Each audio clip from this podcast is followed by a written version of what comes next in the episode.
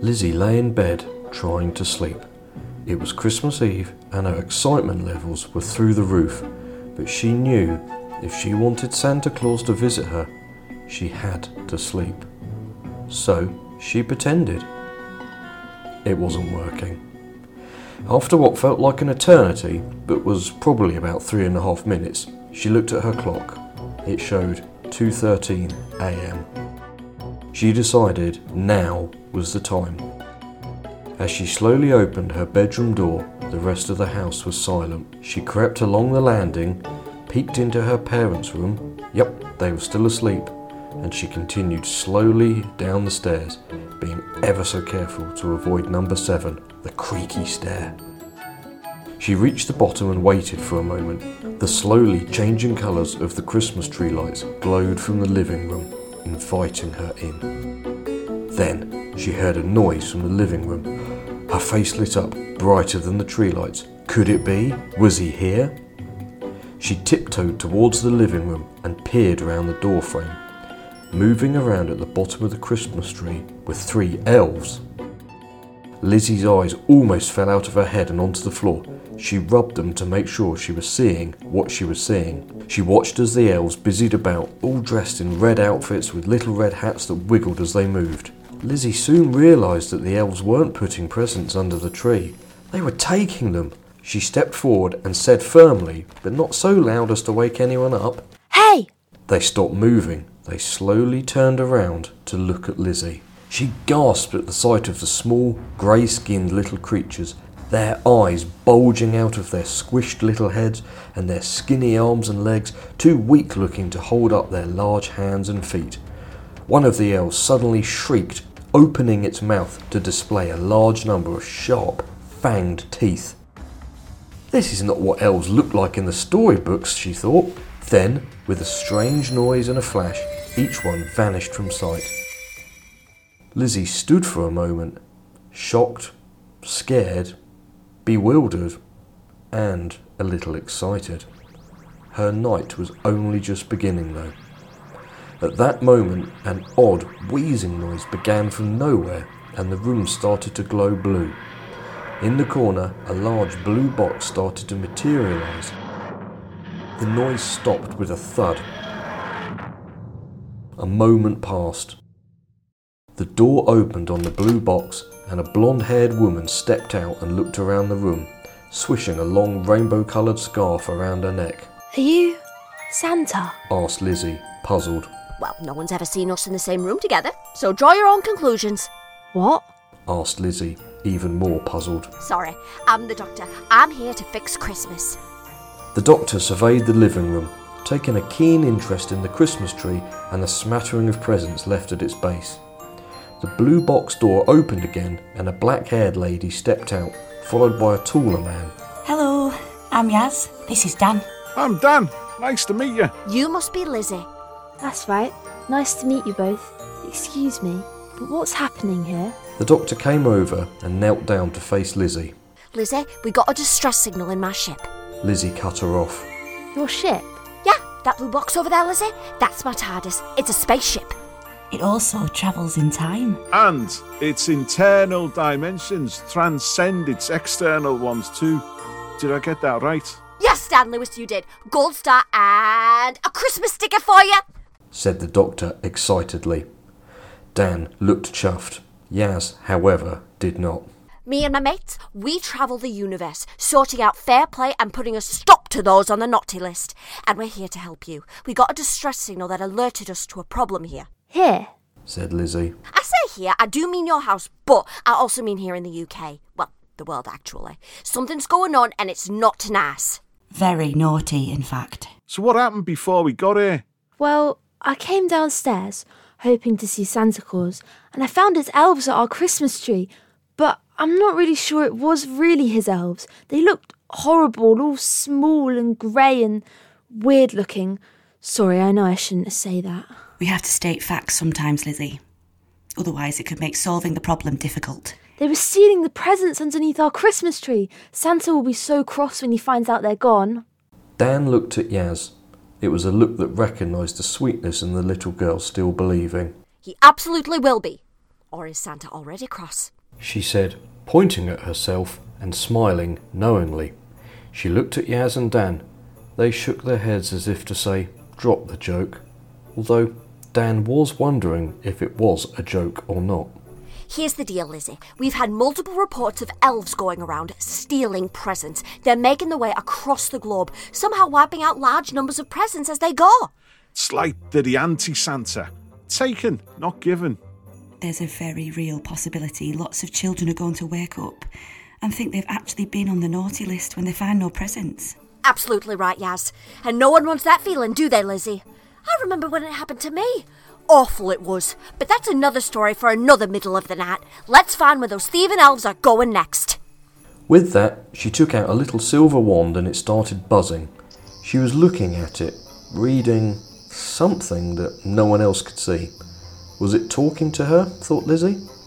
She sat down on the sofa, amazed her parents hadn't woken up yet, and watched as Yaz and Dan looked around the room too. The doctor rummaged in her pockets and pulled some goggles out of them. She pointed her sonic at them, it whirred, and then she put the goggles on her head and slipped them over her eyes. She stood up and slowly moved in a circle on the spot. Everyone looked slightly puzzled. What they couldn't see was that the doctor's goggles were showing her residual energy traces of where the elves had been in the room and the tech they had used to get in and out. The doctor pulled her goggles back up.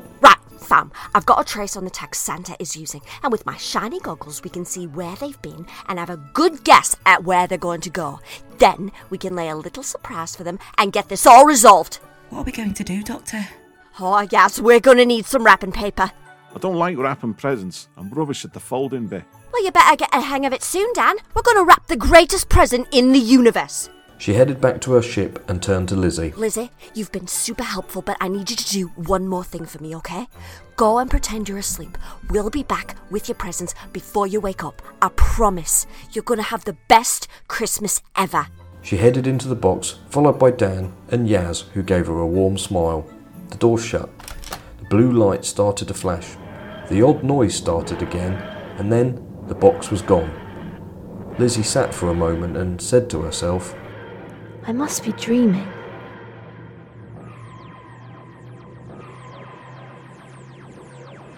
Inside the TARDIS, the Doctor was beavering away at the console, flicking switches, twiddling dials, and spinning the mini TARDIS. Yes, Dan, I need you both in the gift wrapping room. You have a gift wrapping room. Said Dan, laughing as he spoke. Yes, Dan. Never underestimate the joy of wrapping gifts for other people. Head down the corridor, take a third left, second right, third left, sixth right. Head down the stairs, take the elevator up to the fourth floors, and then you'll find the gift wrapping room. Easy. Be back in five, and we'll get this all wrapped up. Oh, please don't. said Yaz with a chuckle as they headed out of the main room and down the corridor. Now then, who are you little things, and why are you stealing presents? Said the doctor to herself as she looked at the console.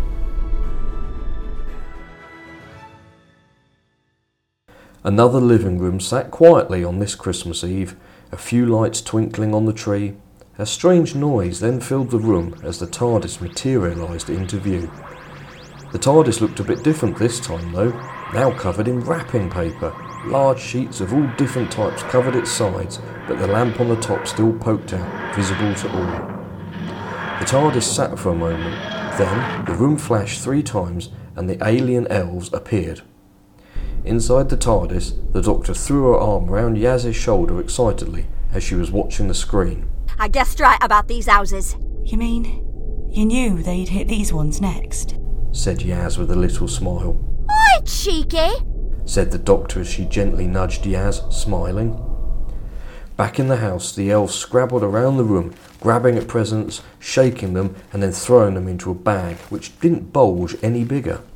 It must be transferring the presents to their ship or their base. Then the elves all grabbed hold of the TARDIS and tried to shift it, to no avail. An elf took out a communicator and called someone. A moment later, the TARDIS was picked up in a beam of light and vanished out of the room. Inside the TARDIS, despite the shaking and being thrown around, the Doctor appeared quite thrilled.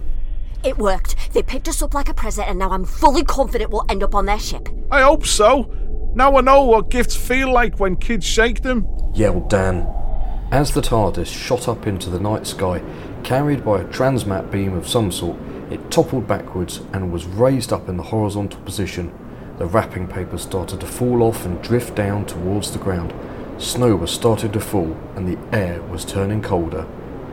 Back inside, the doctor was looking at the screen, a worried look on her face. This isn't quite going to plan, but I'm somewhat confident we'll end up on their ship. She ran over to the TARDIS doors and swung them open, looking out at the sky, before realizing We've fallen backwards! She lay down on the floor, put her hands on the bottom edge of the TARDIS, and slid herself along the floor so her head was then peering outside the top of the horizontal TARDIS. The wind whipped her hair around, snowflakes made feeble attempts to batter her face. She glanced around and saw the ship hidden by rudimentary cloaking tech in the night sky. Oi! There you are! She yelled. Then there was a loud noise, and suddenly, almost comically, the TARDIS hung in the sky, no longer moving, before suddenly beginning to fall. The elves had dropped it. The doctor stood up, slammed the door shut, and ran to the console. They decided they want to return this present! She shouted as she slammed down a lever. The TARDIS engines whirred and rattled, but they didn't fire up. This isn't good. You think? said Dan. The doctor flicked more switches as the TARDIS hurtled toward the ground. She took out a hammer and bashed the control console a few times. Of course, the doctor knew the ship couldn't be easily destroyed, but still, this new paint job was lovely and really didn't deserve to be chipped. Then, a loud bang and a shake, and the fan went flying across the TARDIS. Outside, the impossible ship had slammed into a hillside, sending snow blasting everywhere. The door opened and the fam stepped out, How's that confidence now, Doctor? Let's not do that again. said Yaz. We can work with this. Can we? How about if we change the plan, Doctor? What if we lay a trap for them? Not make us the trap and play their trick in reverse. Yes! We can put some presents at their next targets and set them up to send the elves to us when they pick them up. I need to whip up a transmat. Maybe a transmat wrapped in a bow. No, a bow, which is a transmat. Festive genius. Anything's got to be better than this plan, Doctor. You're right, Dan. That one didn't work. I deduct a gold star from my collection for that. Right, let's get to work, fam. We've got some presents to make. The TARDIS materialised over the rooftop of a row of houses somewhere in the UK. Inside one of the houses, a selection of presents appeared. Two beautifully wrapped, one less so. Inside the TARDIS, the doctor spoke to Dan. Dan, do you need present wrapping lessons, my friend? She said with affection. I told you I did. Watching the living room of the house via the TARDIS monitor, the fam soon saw a flash and three figures appeared in the room. They began throwing presents in their bag. Go on, pick up.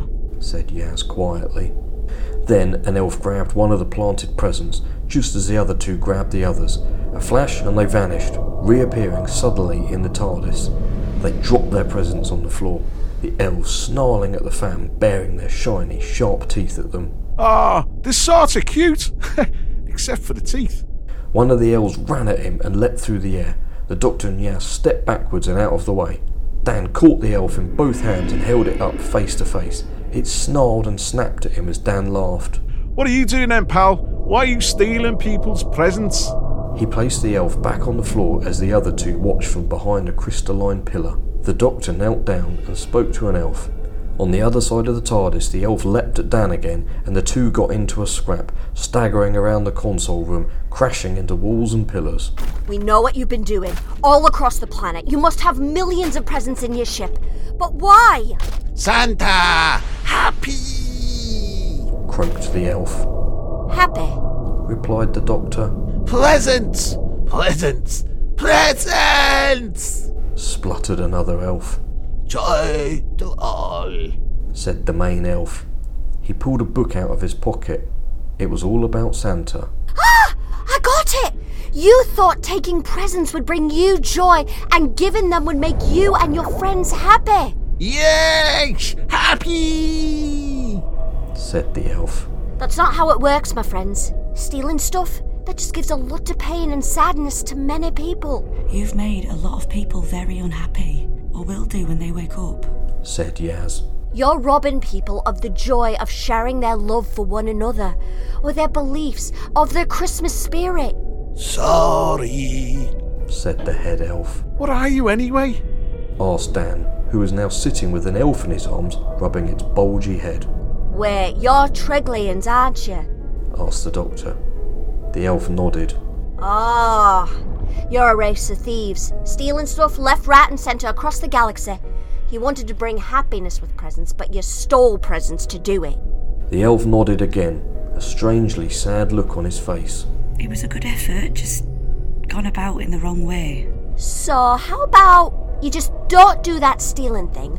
We help you put the presents back, maybe throw in one or two extras which we can get from my toy room for you and your friends, and then we can all sit back and watch everyone open their presents together, and you can see what real happiness feels like. How about that? Okay. Excellent. You won't regret this. Like that pair of socks I got from me mam two Christmases ago. What was she thinking? With that, the fam and the Triglans got to work, distributing presents and a few extras back to the houses across the world.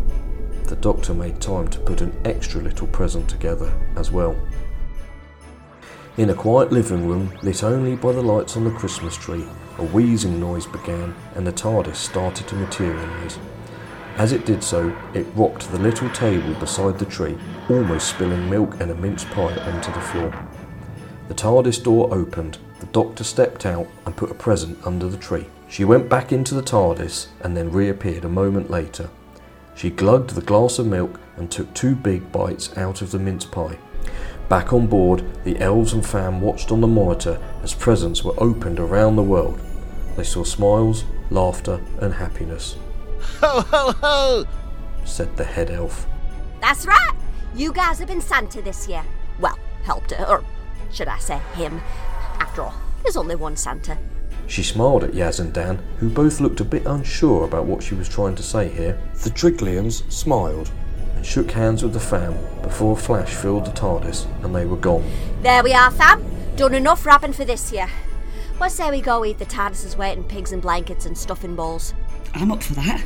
I think the Triglians found that giving and helping give the best gifts at this time of year. I agree. Helping up the soup kitchen is always my favourite Christmas role. Who knows? Maybe they'll change their ways and give instead of take it from now on. Oh, I just remembered. I wanted to check on someone before we leave. She walked over to the monitor and flicked a switch.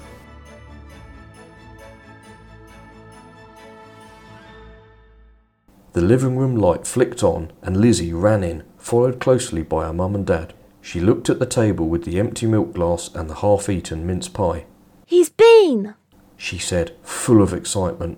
She headed over to the presents and opened up a small one. Inside was a small grey skinned elf teddy. A note on it said, Thanks for all your help, Lizzie. I hope you have the most wonderful Christmas. Love from both my hearts. The Doctor. I wasn't dreaming. she whispered to herself.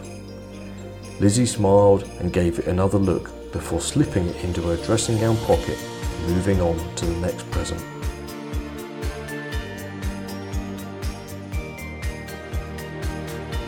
Christmas Crime was written and narrated by Geoff Cockwill. It starred Katie Haynes as the Doctor, Emily Beach as Yaz, Paul Laville as Dan, Freya Laville as Lizzie, Paul Laville as the Elves. The artwork was by Kelly Rosen. This is a Who Corner to Corner production.